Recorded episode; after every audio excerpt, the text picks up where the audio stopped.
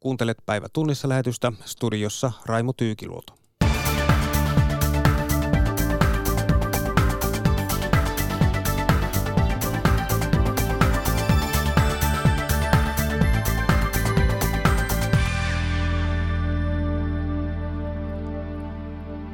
Helsingin käräjäoikeus on vapauttanut kaikki poliisijohtajat syytteistä niin sanotussa poliisijohdon virkarikosjutussa.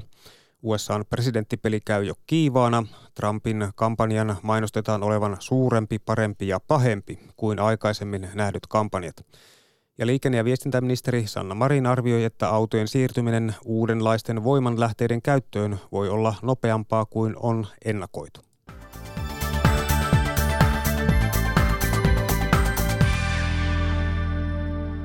Helsingin käräjäoikeus on vapauttanut kaikki poliisijohtajat syytteistä niin sanotussa poliisijohdon virkarikosjutussa. Jorma Lehto. Virkarikoksista olivat syytteessä entinen poliisiylijohtaja Mikko Paatero, KRPn päällikkö Robin Lardot, Helsingin poliisilaitoksen päällikkö Lasse Aapio, Helsingin poliisilaitoksen entinen komentaja Jukka Riikonen sekä Helsingin huumepoliisin entinen päällikkö Jari Aarnio. Käräjäoikeuden mukaan kukaan syytteessä olleista ei ollut rikkonut virkavelvollisuuksiaan tietolähdetoiminnan valvonnassa. Vuosikausia kestänyt oikeusjuttu on ollut raskas syytetyille, kertoo Helsingin poliisin entisen päällikön Jukka Riikosen asianajaja Matti Nurmela. Hän sanoi, että kun viisi ensimmäistä eläkevuotta täysin virheettömän ja nuhteettoman virkauran jälkeen alkaa sillä, että siitä viettää valtaosan epäiltynä rikoksesta, niin sanoi, että se on ollut suoraan sanottuna kamalaa ja on erittäin helpottunut tästä. Syyttäjä hakee todennäköisesti valituslupaa päätöksestä hovioikeudesta. Valtakunnan syyttäjä Raija Toiviainen sanoo hakevansa todennäköisesti valituslupaa oikeuden päätökseen hovioikeudesta. Syyttäjänä oikeudessa toiminut kihlakunnan syyttäjä Harri Tiesmaa sanoo, että poliisille jäi vielä parannettavaa tietolähteiden käytössä ja valvonnassa. Kyllähän tästä nyt jotakin semmoisia viitteitä saa, että, että tuolla poliisin ylijohdossakin on varmaan peilin katsomisen tarve, että aika, aika puutteellisesti siellä kuitenkin kirjataan asioita, jonka vuoksi me ollaan aika pitkästi oltu tässä asiassa henkilötodistelun varassa ja se ei ole koskaan hyvä asia, kun asioiden lainmukaisuutta pitää arvioida. Totesi kihlakunnan syyttäjä Harri Tiesmaa. USAn presidenttipeli käy jo kiivaana. Trumpin kampanjan mainostetaan olevan suurempi, parempi ja pahempi kuin aikaisemmin nähdyt kampanjat. Mikko Haapanen soitti Yhdysvaltain kirjanvaihtaja Mika Hentuselle. Trumpin kampanjapäällikkö on sanonut, että kampanja on edeltäjäänsä suurempi, parempi ja pahempi. Näyttikö kampanjan avaus nyt siltä? No ei tuon perusteella kyllä pysty sanomaan, että se olisi millään tavalla erilainen kuin sanotaanko noin 60 kampanjatilaisuutta tätä ennen. Että kyllä se vaikutti ihan samanlaiselta. Ehkä siinä mielessä se oli suurempi kuin normaalisti, että tosiaan paikalla, että se järjestettiin Amway-stadionilla Orlandossa – Floridassa ja siellä paikalla oli järjestäjien mukaan 20 000 ihmistä. Mutta kyllä se käsikirjoitus, koko tuo, tuo ylöspano siinä ja, ja, ja se, miten se eteni ja mitä siellä puhuttiin jopa, niin kyllä se oli täsmälleen samanlainen kuin Trumpin kampanjatilaisuus yleensä. Niin tosiaan, mitä kampanjapäällikkö mahtoi sitten tarkoittaa siltä, sillä, että se olisi suurempi, parempi ja pahempi. Erityisesti tuo pahempi kiinnostaa tässä itseäni. No kyllä joo. Siis suurempi se on varmasti siinä mielessä, että siinä, siinä käytetään nyt rahaa ja resursseja paljon enemmän kuin neljä vuotta sitten. Eli Brad Parscale, ähm, kampanjapäällikkö, on sanonut, että hän aikoo rekrytoida ensinnäkin miljoona 600 000 vapaaehtoista.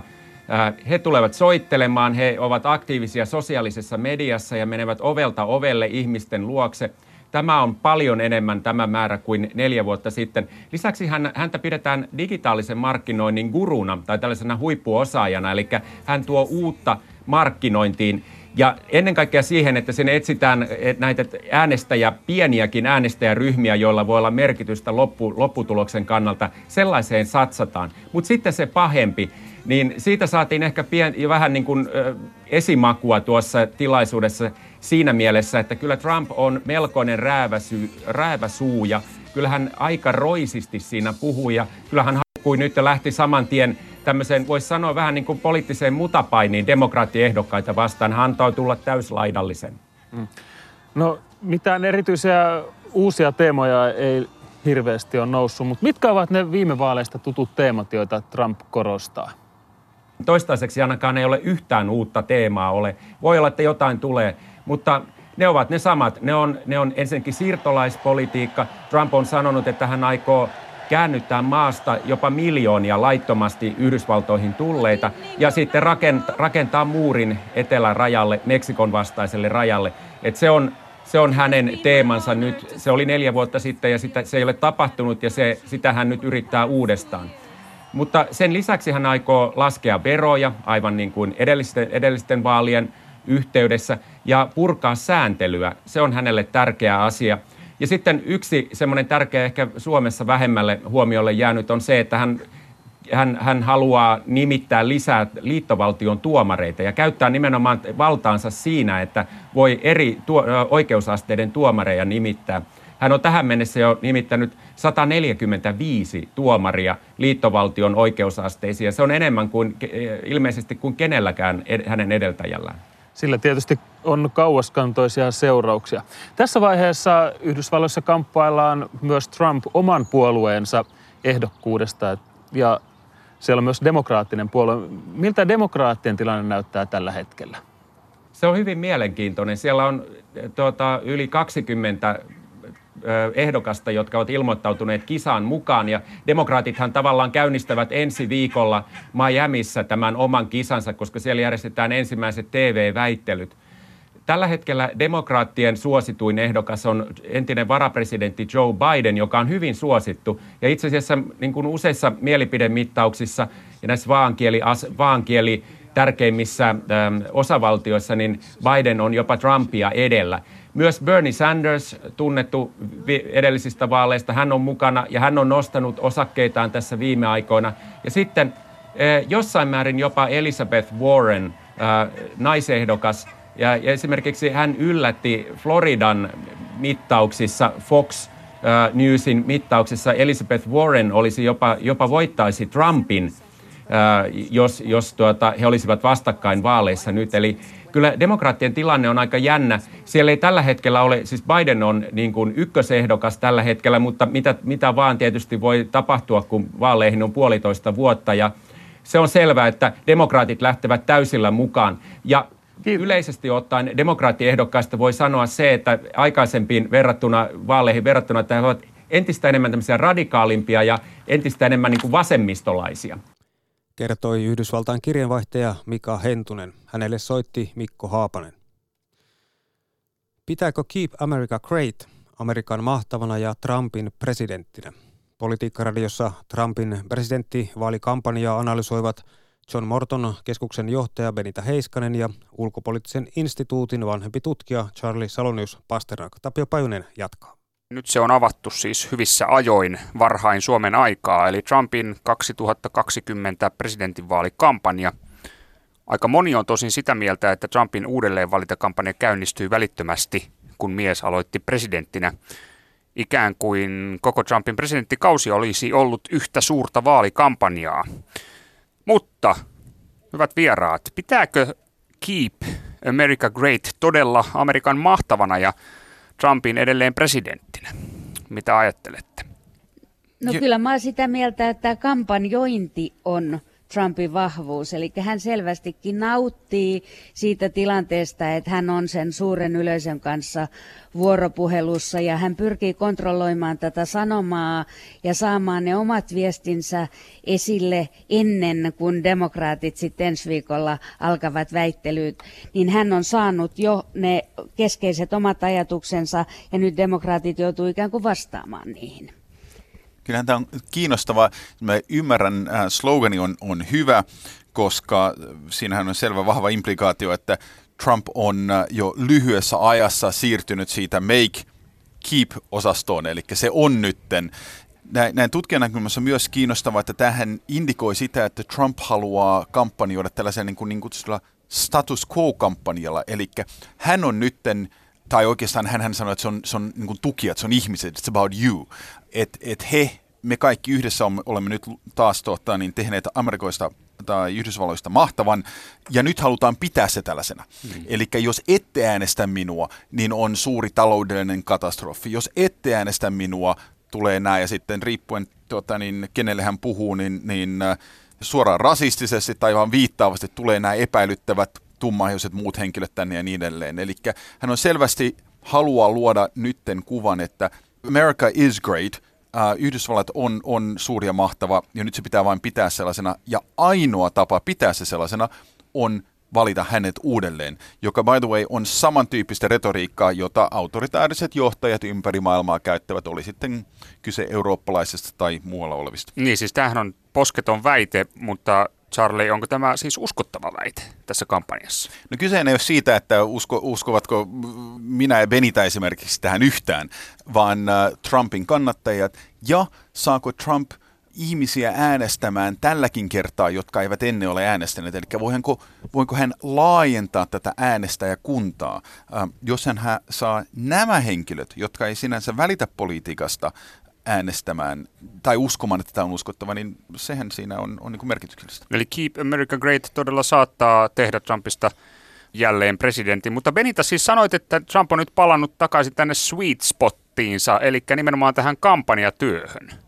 Niin mitä tarkoitat Joo, ja sitten mä haluaisin jatkaa tuosta Charlie-ajatuksesta vielä tuosta, että kun hän on erinomainen näissä sloganeissa ja iskulauseissa, eli hänellä on se joku lyhyt hokema, jota hän toistaa ja sitten ihmiset alkaa uskoa niihin. Ja nythän se toinen slogan, joka hänellä oli paljon ennen kuin toi Keep America Great tuli, niin tehdyt lupaukset, pidetyt lupaukset.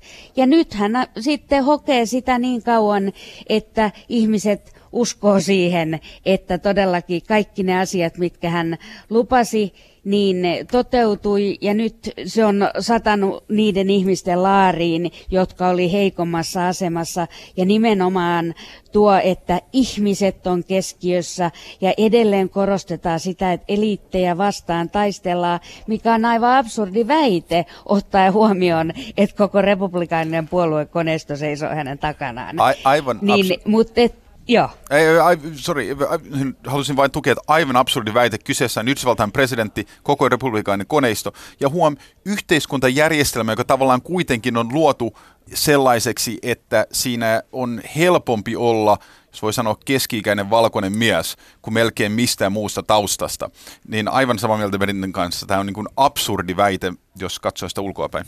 No joo, siis tämähän on ääri yksinkertaistavaa, siis tämä tehdyt lupaukset, pidetyt lupaukset, tyyppinen retoriikka, niin siitäkö tässä nyt on kysymys? Politiikka on äärimmäisen monimutkainen paketti ja Yhdysvaltain politiikka se vasta äärimmäisen monimutkainen paketti onkin, mutta että äärimmäisellä yksinkertaistuksellako Yhdysvalloissa tehdään presidenttejä ja Trumpko sen tietää? Näinkö se, näinkö se todella on? No kyllä hän vetää mutkat suoraksi, että eihän tässä mitään asiakysymyksiä avattu tai mitään toimintaohjelmaa, vaan että tämä perustui siihen tuohon aikaisempaan kysymykseen, mihin mä en oikein vastannut, niin siihen, että hän ammentaa sieltä sitä energiaa sieltä yleisöstä. Ja sitten se oli kiinnostavaa, että, että siellähän mainittiin Obama ja Hillary useampaan kertaan, eikä näitä uusia ehdokkaita, Biden, Sleepy Joe ehkä mainittiin kerran, mutta siis että palattiin sinne, että Hillary e-maileihin ja että Obama ei saanut mitään aikaa ja Hillary telkien taakse, että se kertoo siitä, että sillä substanssilla ei ole juurikaan merkitystä, vaan siinä, että luodaan semmoinen hurmoksellinen ilmapiiri, mihin ihmiset sitten voi samastua. Ja siihen ei asiakysymykset sovi. Eikö tämä aika erikoinen juttu, että siis todella siis, kun tuntuu siis siltä, että, että jos katsoo Trumpin kampanjayleisöä, niin tulee sellainen ajatus mieleen, että, että osalla yleisöstä on jäänyt vanha levy päälle aika pahasti soimaan. Juuri nämä lock her up huudot, siis Clintonin vangitsemiseen liittyvät huudot. Niin tämähän on 2016 presidentinvaalien aattona. No, tähän hän tota, niin Twitterissä, joka tietenkin on, on jakautunut myös, niin tästähän tuli paljon tota, niin, vitsejä, että, että Trumpin kampanja on valmis Hillary Clintonin kampanjaan, tietenkin koska sellaista ei ole. Niin, toisaalta voi ajatella, että tämä on tavallaan muistutus, jos asioista ei oikeasti haluta keskustella uh, muuta kuin slogan-tasolla The economy is great tai muuta tällaisia, niin tämä on muistutus siitä, että minkälaista se oli. Ja kerta osa siitä kampanjan argumentoinnista on, että nyt on pakko äänestää Trumpia, koska vain hän tai hänen johdollaan saadaan nämä sosialistit, lähes kommunistit pidettyä pois vallasta, niin hän on nyt aloittanut kampanjan muistuttamalla, että miten hirveetä Obama, Clinton, as, miten asiat olivat ennen kuin Trump tuli valtaan, ja, ja nyt te äänestä ole aktiivisia, ole vapaaehtoisia, niin sitten taas joku näistä sosialistikommunisteista tulee valtaan. Niin siinä mielessä tämä on kampanjan näkökulmasta ihan loogista, että hän mainitsi näitä, mutta vaikea nähdä, että tämä kantaisi nytten seuraavat, miten monta, puolitoista vuotta mm, tässä. Mm, puolitoista vuotta, kyllä, nimenomaan. Ähm, Mutta toisaalta vaikea nähdä, me jotka puhumme tässä ei, ei selvästi olla se kohdeyleisö, eli historiasta voidaan muistuttaa ja historian kautta annetaan sitä, luodaan sitä vihaisuutta, jos näin voi sanoa, että taas eliitti, media, Washington, kaikki on nyt tätä meidän ehdokasta, meidän tiimiä vastaan. Benita, Haluatko jatkaa tähän? Uhka on vahva, vahva retorinen keino. Eli se, mitkä tässä on nyt ne uhkat, niin se on ensinnäkin tämä media, joka levittää näitä valeuutisia ja vainoaa häntä. Ja sitten on tämä poliittinen eliitti ja sitten mikä, mun, nyt mulla katosi ajatus, mikä se kolmas oli, mutta joka tapauksessa, niin demokraatit. Eli demokraatit on suuri uhka, koska he uhkaa näitä perustuslaillisia oikeuksia, vie sananvapauden, vie aseet, vie työpaikat, vie heidän äänet. Ne vie kaiken, hmm. kaiken ne vie. Ja ainut mitä ne tuo on nämä avoimet rajat ja laittomat maahanmuuttajat. Ja tämä on niin kuin se asia, että ny, nyt kun siinä oli sit jotain näitä tilaisuuteen osallistujia haastateltiin, niin kyllähän ne alkoi jo toistaa sitä, että, niin että on se järkyttävää, miten media vääristelee kaiken, mitä Trump sanoo. Ja mä, mä, en, mä oon aina varovainen historiallisten linkkien vetämiseen, mutta tämä sama psykologinen mekanismi on me ollaan nähty se Euroopassa ennen, sitä on näkynyt Aasiassa ennen, sitä on nähnyt muualla, Afrikassa, siis jokaisessa maanosassa maailmassa ollaan nähty tämä sama mekanismi ja sen lopputulema ei koskaan ole ollut hyvä. Onneksi mä ainakin vielä uskon, että Yhdysvaltain tämä niin koko liittovaltiojärjestelmä on tarpeeksi vahva, mutta samoja mekanismeja kyllä yritetään käyttää nyt Trumpin kampanjassa, kun ollaan käytetty Saksassa, Japanissa, Ruandassa ja muualla. No mikä tämä poliittis-psykologinen mekanismi on? Siis se on, se on juuri tämä, halutaan luoda, vaikka se on absurdia, halutaan luoda se, että nämä on sisäisiä vihollisia. Washington media demokraatit, jotka haluaa tuhota tämän hienon maan. Sitten on ulkoa tulevia vihollisia, jotka hyvin usein maalataan likaisiksi, epävarmoiksi ja, ja niin edelleen. Ja ainoa tapa ratkaista tämä nytten on valita tämä meidän tiimin vahva johtaja. Kukaan muu ei sitä kykene tekemään. Mm. Ähm, ja ja tämä on kyllä taas kerran sama mekanismi, ja hyvin yksinkertaisella lauseella saadaan kannattajat, kuten Benita just sanoi, hyvin nopeasti omaksumaan näitä made promises, kept promises. Eli Trump lupasi tiettyjä asioita, nyt hän on niin kuin pitänyt ne kaikki. Objektiivisestihan näin ei ole. Mutta jos sen toistaa tarpeeksi monta kertaa, niin, niin, niin kyllähän esimerkiksi Ruandassa niin saatiin osa väestöstä, niin näki toisen osan torakoina. Niin toistolla on psykologinen, yksinkertainen, mutta hyvin toimiva mekanismi. Totesi ulkopoliittisen instituutin vanhempi tutkija Charlie Salonius Pasternak. Tapio Pöysen vieraana oli myös John Morton, keskuksen johtaja Benita Heiskanen. Liikenneministeri Sanna Marin arvioi, että autojen siirtyminen uudenlaisten voimanlähteiden käyttöön voi olla nopeampaa kuin on ennakoitu. Marin sanoi, että autojen moottoreissa on tapahtumassa iso muutos, joka tarkoittaa muutakin kuin esimerkiksi siirtymistä fossiilisista polttoaineista sähköön. Liikenne- ja viestintäministeri Sanna Marin on Sanna Ukkolan vieraana. Hallitus esitteli eilen lisää budjettinsa. Siellä 110 miljoonaa euroa menee, menee väyliin. Mutta sitten siellä ei tästä kauheasti puhutusta ja rum, rumutetuista näistä isoista raidehankkeista, niin sanotusta tunnin junista ja, ja sitten tästä itäradasta, niin niistä ei tullut lisäselvennyksiä. Niin missä mennään niiden kanssa? No kyllä hallitus antoi eilen lisätalousarvionsa 111 miljoonaa euroa oli tälle vuodelle osoitettu määräraha kokonaisuudessahan on kyse isommasta paketista, eli kun näitä hankkeiden tietenkin tätä rahan tarvetta jaksot usealle vuodelle, eli puhutaan huomattavasti isommasta kokonaisuudesta niin perusväylänpidon puolella kuin sitten käynnistettiin näitä tärkeitä tärkeitä hankkeita ja näiden joukossa muun muassa pääradan suunnittelu lähtee nyt todenteolla käyntiin.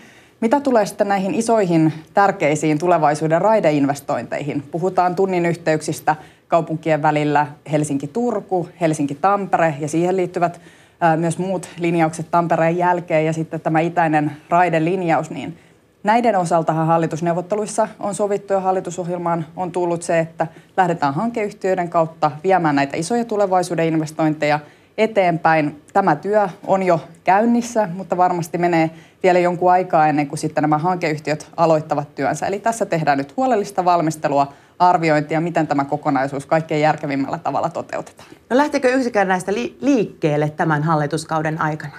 No suunnittelu varmasti monessa kohtaa tulee etenemään ja tietenkin ensin pitää suunnitella ennen kuin voidaan siirtyä toteuttamiseen. Mutta toteuttaminen, sit, lähteekö se liikkeelle tämän hallituskauden aikana? Olin juuri jatkamassa tähän, eli ensin suunnitellaan ja sitten totta kai joidenkin linjausten osalta varmasti on kohtia, mitä voidaan jo päästä toteuttamaan. Tästä yhtenä esimerkkinä vaikka Espoon kaupunkirata, joka olisi toteutusvalmis, mutta tämäkin menee nyt tähän kokonaisuuteen, joka sisältyy tähän Turun Helsingin väliseen äh, tunnin yhteyteen. Eli tämä menee kokonaisuutena todennäköisesti tämä hankeyhtiön alle. Nyt ensin huolella totta kai valmistellaan ja sitten toivottavasti pääsemme mahdollisimman nopeasti näissä eteenpäin ja joiltakin osin ehkä jo toteutukseen. Tätä rinteen hallitusta on kritisoitu myös kaikkien au- aikojen autoilija vastaisimmaksi hallitukseksi. Siellä on ruuhkamaksoja, jotka saattaa nostaa autoilijoiden kustannuksia jopa tuhannella eurolla. Ja siellä on polttoaineveroita korotetaan ja Autoliiton mukaan tämä kurittaa ö, työmatkalaisia. Niin mitä sinä vastaat tähän kritiikkiin? No ehkä nyt alkuun voisin sanoa, että hallitus on istunut puolitoista viikkoa, ei, ei huolta, ei hätää – Näitä asioita totta kai huolella valmistellaan, arvioidaan. Hallitusohjelmassa on otettu tiettyjä linjauksia esimerkiksi näiden ruuhkamaksujen osalta, että mahdollistettaisiin kunnille ruuhkamaksujen käyttöönotto, mutta tämäkin totta kai vaatii huolellisen valmistelun ja, ja siinä yhteydessä tietenkin käydään laajat asiantuntijakuulemiset ja sitten lopulta arvioidaan, että miten näitä asioita on järkevintä toteuttaa. On aivan selvää, että meidän pitää vähentää liikenteen päästöjä. Meillä on kunnianhimoiset ilmastotavoitteet, niin kuin pitääkin olla. Tämä on ihmiskunnan vakavin yksittäinen ongelma, haaste, koskettaa meitä kaikkia. Se pitää ottaa vakavasti. Mm-hmm. Hallitus on linjannut, että Suomen pitää olla hiilineutraali vuoteen 2035 ja me haluamme olla maailman ensimmäinen fossiilivapaa hyvinvointiyhteiskunta. Kyllä liikenteen päästöjen vähentämisellä on iso rooli. Mutta sitten Kyllä. mitä tulee siihen, että miten näitä päästövähennyksiä voidaan tehdä esimerkiksi kaupunkiseuduilla, jossa joukkoliikenne on totta kai toimiva ratkaisu, ja sitten taas pitkien etäisyyksien Suomessa, niin on aivan selvää, että yksityisautoilu on mahdollista ja sen pitää olla mahdollista tulevaisuudessakin. Sinä kannatat Ylen vaalikoneen mukaan uusien polttomoottoriautojen myynnin kieltämistä, niin minkälaisella aikataululla tämä voisi tulla voimaan?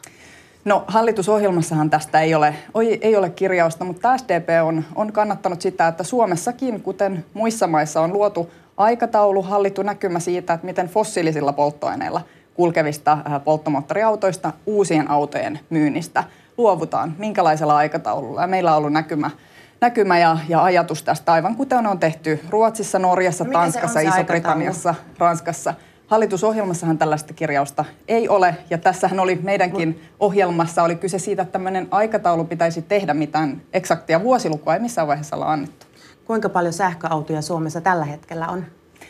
No tällä hetkellä ei puhuta vielä isoista määristä, puhutaan niin kuin ennemmin tuhan, tuhansista kuin, kuin kymmenistä tuhansista, että, että tässä pitää tapahtua iso siirtymä. Kuitenkaan ei puhuta vain sähköautoista, puhutaan myös esimerkiksi konversiotuen kautta vaikka nykyisistä polttomoottoriautoista, että niitä voidaan siirtää biokaasulla kulkevaksi ja, ja tässä kun käytetään vaikka jätteestä tehtyä biokaasua, niin sehän on ympäristön kannalta mm. erittäin järkevää. Hallitusohjelmassa on kirjaus tästä konversiotuen jatkamisesta. Eli tarvitaan monipuolisia ratkaisuja, sellaisia ratkaisuja, mihin ihmisillä on varaa. Ja tämä mm. muutos totta kai pitää tehdä sosiaalisesti oikeudenmukaisella tavalla ja niin, että huomioidaan se, että erilaisella tulotasoilla olevilla ihmisillä on mahdollisuus liikkua niin, että, niin, että heidän elämänsä toimii vastedeskin. Niin, noita sähköautoja oli siis vuoden 2018 lopulla 2000. Äh, rekisterissä on kolme miljoonaa autoa Suomessa, niin tämä tarkoittaisi sitä, jos näistä uusien polttomoottoriautojen myynti kiellettäisiin, että automarkkinoiden pitäisi mullistua täysin. Niin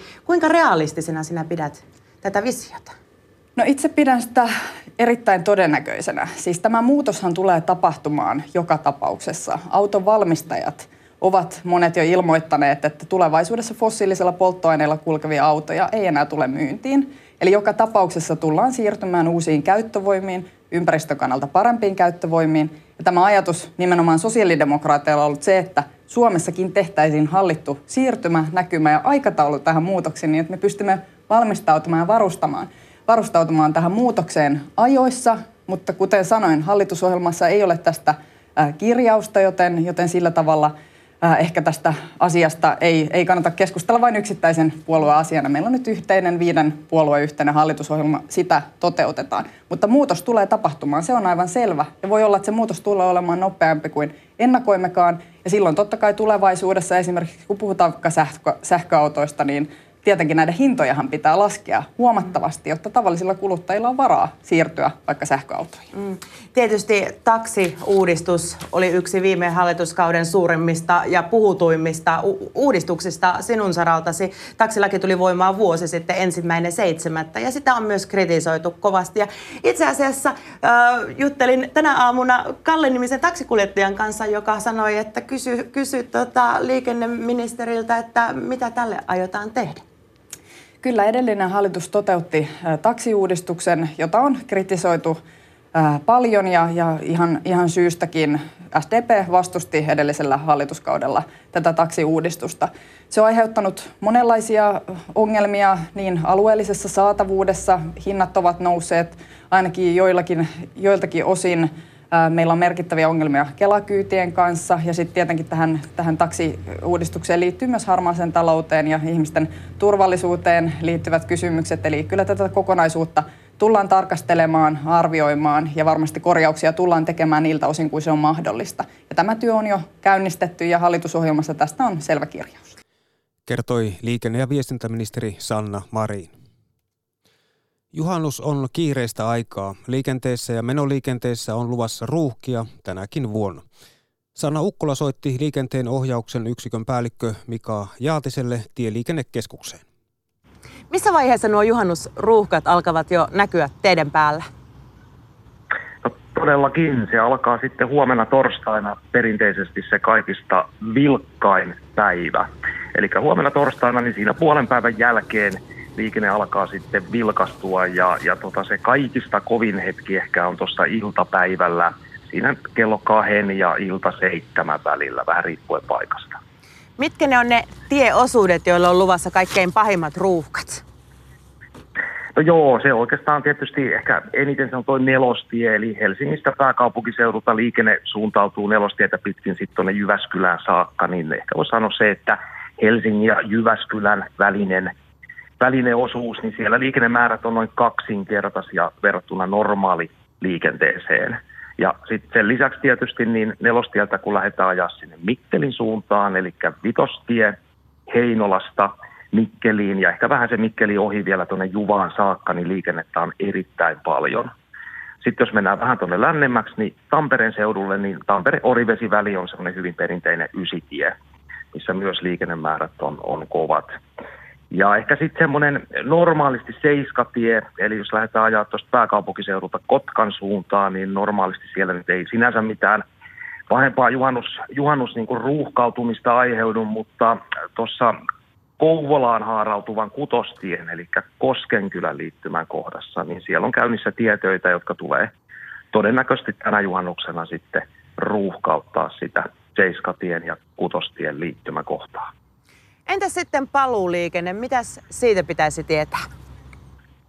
No paluuliikenne tietysti on eniten sunnuntaina, eli, eli se riippuu hyvin paljon siitä säästä ja siitä, että jos, jos kuinka ihmiset sitten intoutuu nauttimaan siitä, siitä juhannussäästä, eli mikä etelä on luvattu aika hyvää ja Keski-Suomeen Länsi-Suomeen suht hyvää keliä, niin voi olla, että se sunnuntain paluuliikenne on hyvinkin iltapainotteinen. Eli käytännössä niin se ehkä pahimmat ruuhkat – tulee siinä kahden jälkeen iltapäivästä ja ne jatkuu kyllä sitten myöhään iltaan saakka. Mika Jaatinen, mitkä ovat kaikkein parhaat vinkkisi matkaan lähtiöille? No joo, voisi tietysti sanoa sen, että kiire kannattaa jättää nyt töihin ja sitten alkaa rentoutua ja nauttimaan ja, ja ennen kaikkea se, että se rauha, varaa aikaa riittävästi siihen matkaan. Eli, eli se, että kaikkia me halutaan päästä ehjänä perille. Koska se, että jos siellä tapahtuu sit onnettomuuksia juhannusliikenteessä, niin, niin silloinhan tietysti meidän kaikkien matkanteko pitenee huomattavasti. Eli se, että kiire töihin ja rauhassa sitten lomapiettoon. Ohjeisti liikenteen ohjauksen yksikön päällikkö Mika Jaatinen Tieliikennekeskuksesta. Ja todetaan vielä, että opetus- ja kulttuuriministeriö on päättänyt lopettaa perussuomalaiset nuoret ryn avustuksen maksamisen. Ministeriö perii takaisin tänä vuonna jo maksetun osuuden. Taustalla on PS-nuorten Twitter-tilillä EU-vaalien alla julkaistu kuva. Kuvassa oli tummaihoinen perhe ja saatteeksi oli kirjoitettu kehotus äänestää perussuomalaisia vaaleissa, jotta Suomen tulevaisuus ei näyttäisi tältä. Opetusministeriön mukaan perussuomalaiset nuoret ry rikkoo nuorisolain tavoitteita. Ja tässä oli päivätunnissa lähetys.